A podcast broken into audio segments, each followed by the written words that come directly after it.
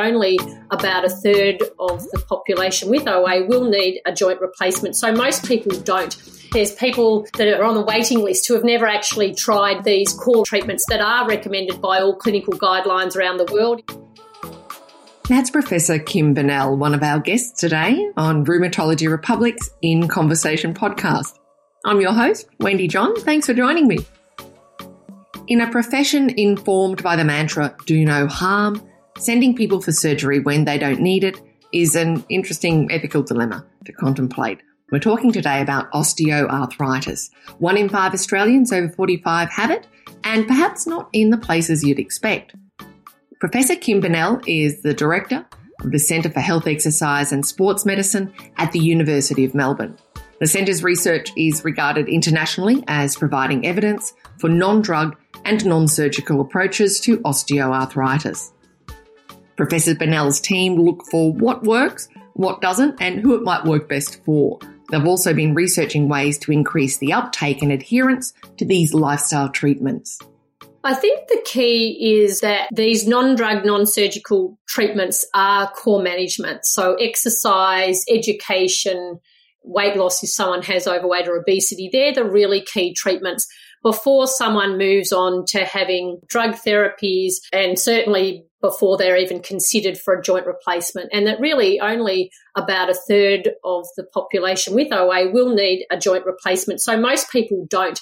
And it really is shifting that focus from those drug treatments to these core management because we know from the research that people are not necessarily getting those treatments or getting access to those treatments. Apparently, there's a tendency to jump straight to the old knee replacement. That's right. There's people that are on the waiting list who have never actually tried these core recommended treatments that are recommended by all clinical guidelines around the world, including those from our Royal Australian College of General Practitioners. So, why would doctors recommend a treatment, in this case surgery, contrary to widely accepted clinical guidelines? It can be that the clinicians don't really know that the core treatments to give, or it can be that patients think that drugs and the joint replacements are more effective, so that's what they're pushing for. It's behaviour change that's hard to do. People may not necessarily have access to clinicians or to services. They might live rurally or they might have difficulty getting out of their house. They may not necessarily have the money to afford some of the treatments. And there's another reason, a, a big call, but one that's backed by evidence. A research project that was led by Professor Andrew Briggs surveyed a whole range of practitioners, including GPs, nurses, physios, dietitians, and so forth, and did find that a lot of them reported lacking the confidence and the skills to be able to, for example, have that weight loss conversation. You know, you, you know it's important, but it can be tricky to bring up weight and do it in a way that, that's non-stigmatizing that can be difficult so i think it's not that people necessarily don't know that it's important i think it's around having the resources and the time to be able to adequately support those treatments. Professor Bennell acknowledged how hard it is for clinicians to manage lifestyle treatments, but she mentioned another tool at the disposal of the time strapped doctor. It's really been very interesting. We and others have done some research that shows that the type of language you use with patients can really influence their choice of treatments and their belief in the benefits of different treatments not using language that focuses on the joint, for example, so getting an x ray and looking at the structural damage.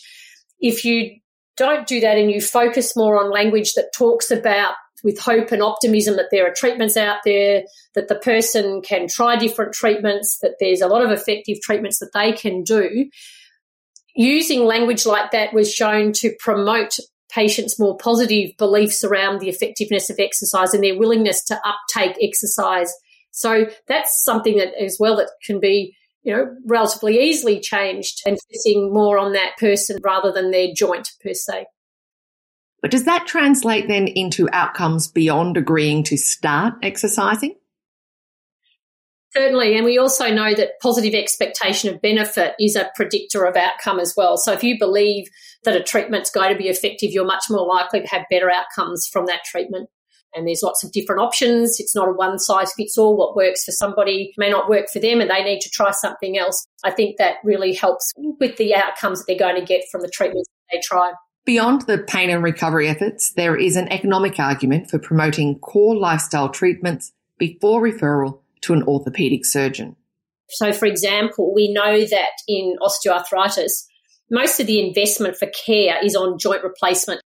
If patients had better access to these lifestyle management treatments, we could save around $200 million a year.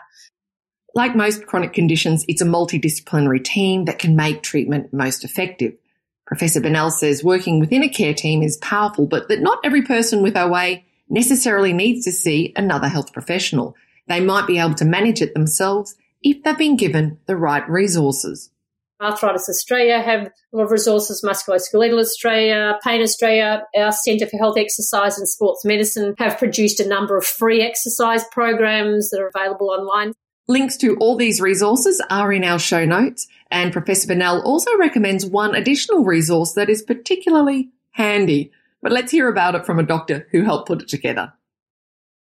The Handbook of Non-Drug Intervention, abbreviated to HANDY, is designed to be a similar resource as a pharmacopoeia for drugs. And just like when we look up, uh, say, Australian Medicine Handbook, is we can get an idea of the indication and the dose of the non-drug intervention and any contraindications, size of the benefits. That's Dr. David King. He's a senior lecturer in general practice at the University of Queensland. Dr. King is one of the project team for the Handbook of Non-Drug Interventions, or HANDY, and he says the purpose of the handbook is to make prescribing a non-drug therapy almost as easy as writing a prescription. And the beauty of the handy resource is that it also comes with patient resources that we've collected as we make the entries. And we use resources from all around the world. Some are from New Zealand or, or UK or other places. Fact sheets, exercises with pictures that different groups have put together. So it's a great resource to use with patients. And I often print out the back pain exercises and into people and just circle a few, like start with these two or three and then and maybe you can add that one in to augment seeing the physio or if they can't afford or there's a wait to see the physio. A part of the reason Handy is so handy is that they have an extremely high bar for inclusion. It means that there are only about 100 conditions currently in Handy, but that you can be certain that they are efficacious. It's been building in, in the number of interventions. Every year we, we add a few more. There's many things that we get asked to include in Handy that just don't have the evidence. We park them on the back burner. We've looked at, at quite a number and rejected them because they've got maybe one RCT or, or, or it's low quality with a few randomized control trials. Handy has such strong clinical credibility that it's soon going to be an Australian export. The UK are interested in copying our resource, set up something similar, and we're going to support them in doing that. The College of GPs in Britain. But back to OA, Dr. King says the treatments for OA recommended in Handy are detailed and practical. It's helped him treat patients more effectively. When people with OA say, say walk, it hurts. But if you don't walk, you decondition and, and joints get sloppy and then it hurts even more. And we need to walk around and sit in with GPs assessing them. And they just tell people, you know, just keep active and lose weight. Just telling them isn't enough.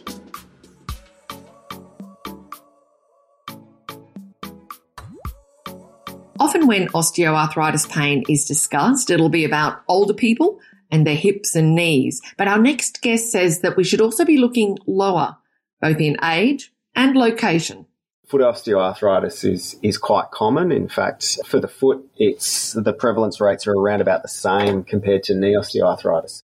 That's Associate Professor Kade Paterson. He's a sports podiatrist and researcher at the Centre for Health Exercise and Sports Medicine at the University of Melbourne.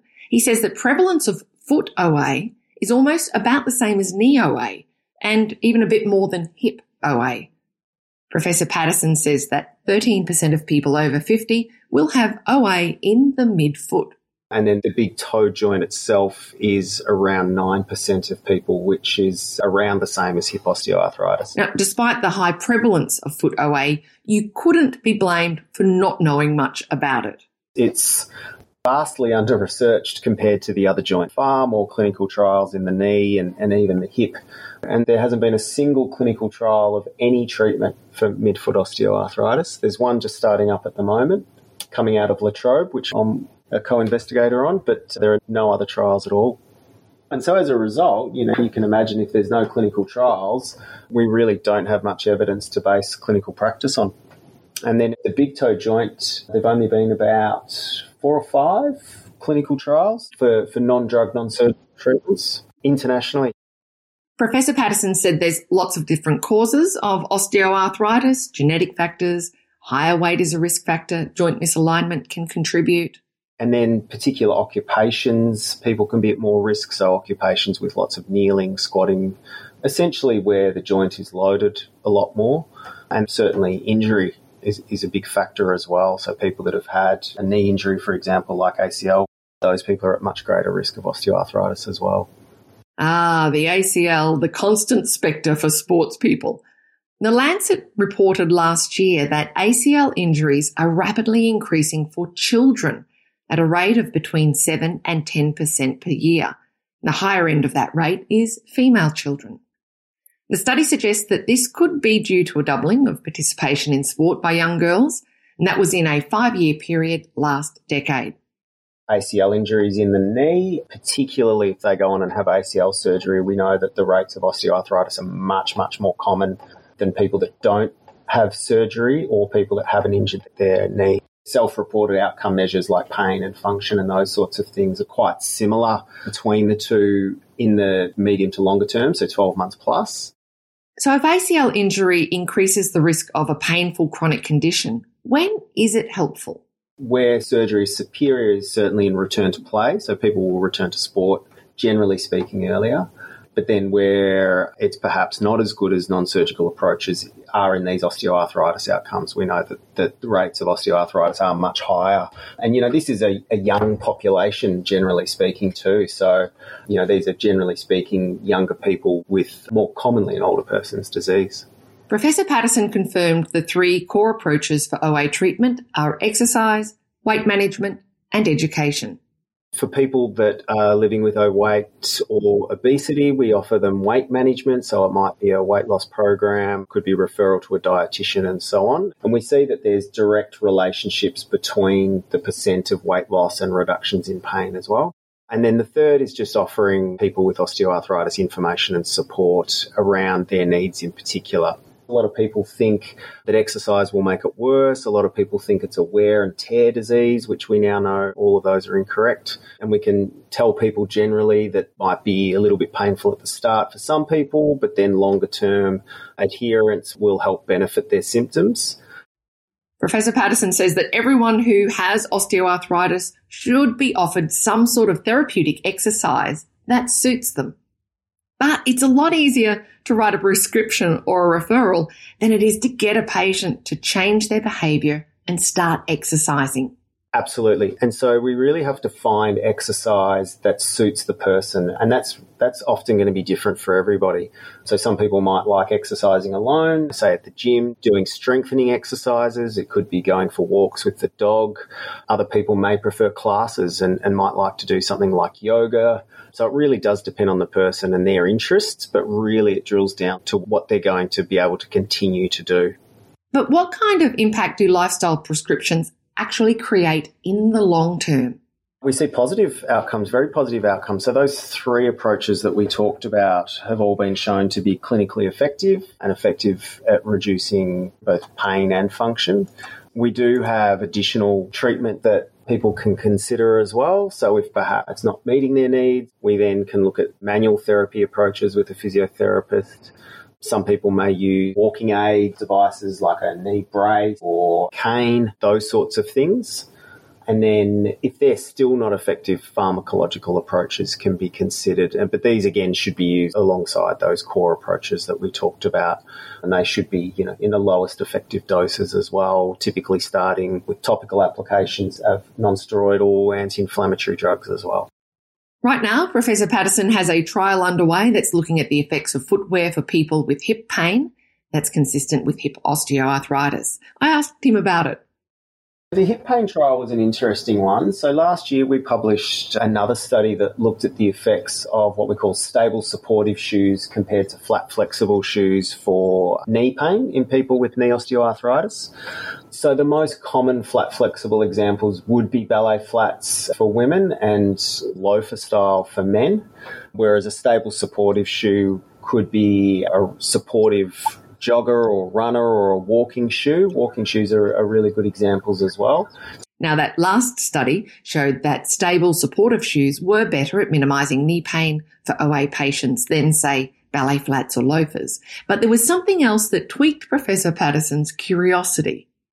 So, an interesting sort of secondary finding out of that trial was that hip pain also reduced with the stable supportive shoes. And, you know, these were patients that were recruited for knee pain. They weren't recruited for hip pain, but like we know with osteoarthritis, multi joint presentations really are common. So, quite a high proportion of these people had hip pain in addition to their knee pain.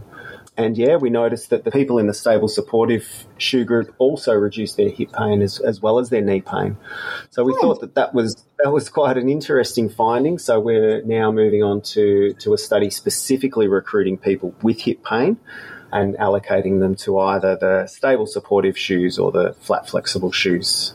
The Centre for Health, Exercise and Sports Medicine has developed a reputation not just in Australia for leading research into body parts that have been neglected despite their risk for OA. So, we've just finished a study which has just been published looking at the effects of foot orthoses versus sham orthoses. And sham orthoses are, in our study, were just a flat insole that that looked vaguely like the foot orthotic. So it had it had branding and those sorts of things on it. So in that trial, we showed that both groups improved clinically, so by what we call a minimal clinically important difference, but there was no difference between the two groups. So the foot orthoses actually weren't more beneficial than the sham insole, which was a little bit of a surprise. And when we published that, the journal also published an editorial, I guess just querying or considering why the sham group may have improved as well, but they sort of postulated that maybe it had some cushioning properties. And so there's some theories that maybe the high force under the joint is contributing to the joint pain. And so as a result, now we're we're just starting a trial. Uh, it's just currently under review at the moment with our ethics department, looking specifically at cushioning insoles to improve pain in people with big toe joint osteoarthritis. So now that we've covered the hips, midfoot, knees and toes, knees and toes of osteoarthritis, I'd like to thank our guests for joining us today on Rheumatology Republic in Conversation podcast. Podiatrist and biomechanical researcher Associate Professor Kade Paterson, Professor Kim Bennell, physiotherapist and director at the Centre for Health, Exercise and Sports Medicine at the University of Melbourne. We also heard from Dr. David King, GP and senior lecturer at the University of Queensland. Now, for all the latest news and views about rheumatology, check out our Rheumatology Republic magazine or our website www.rheuma.com.au. You can subscribe to In Conversation podcast on Spotify and iTunes. I'm your host, Wendy John. Thanks for joining me.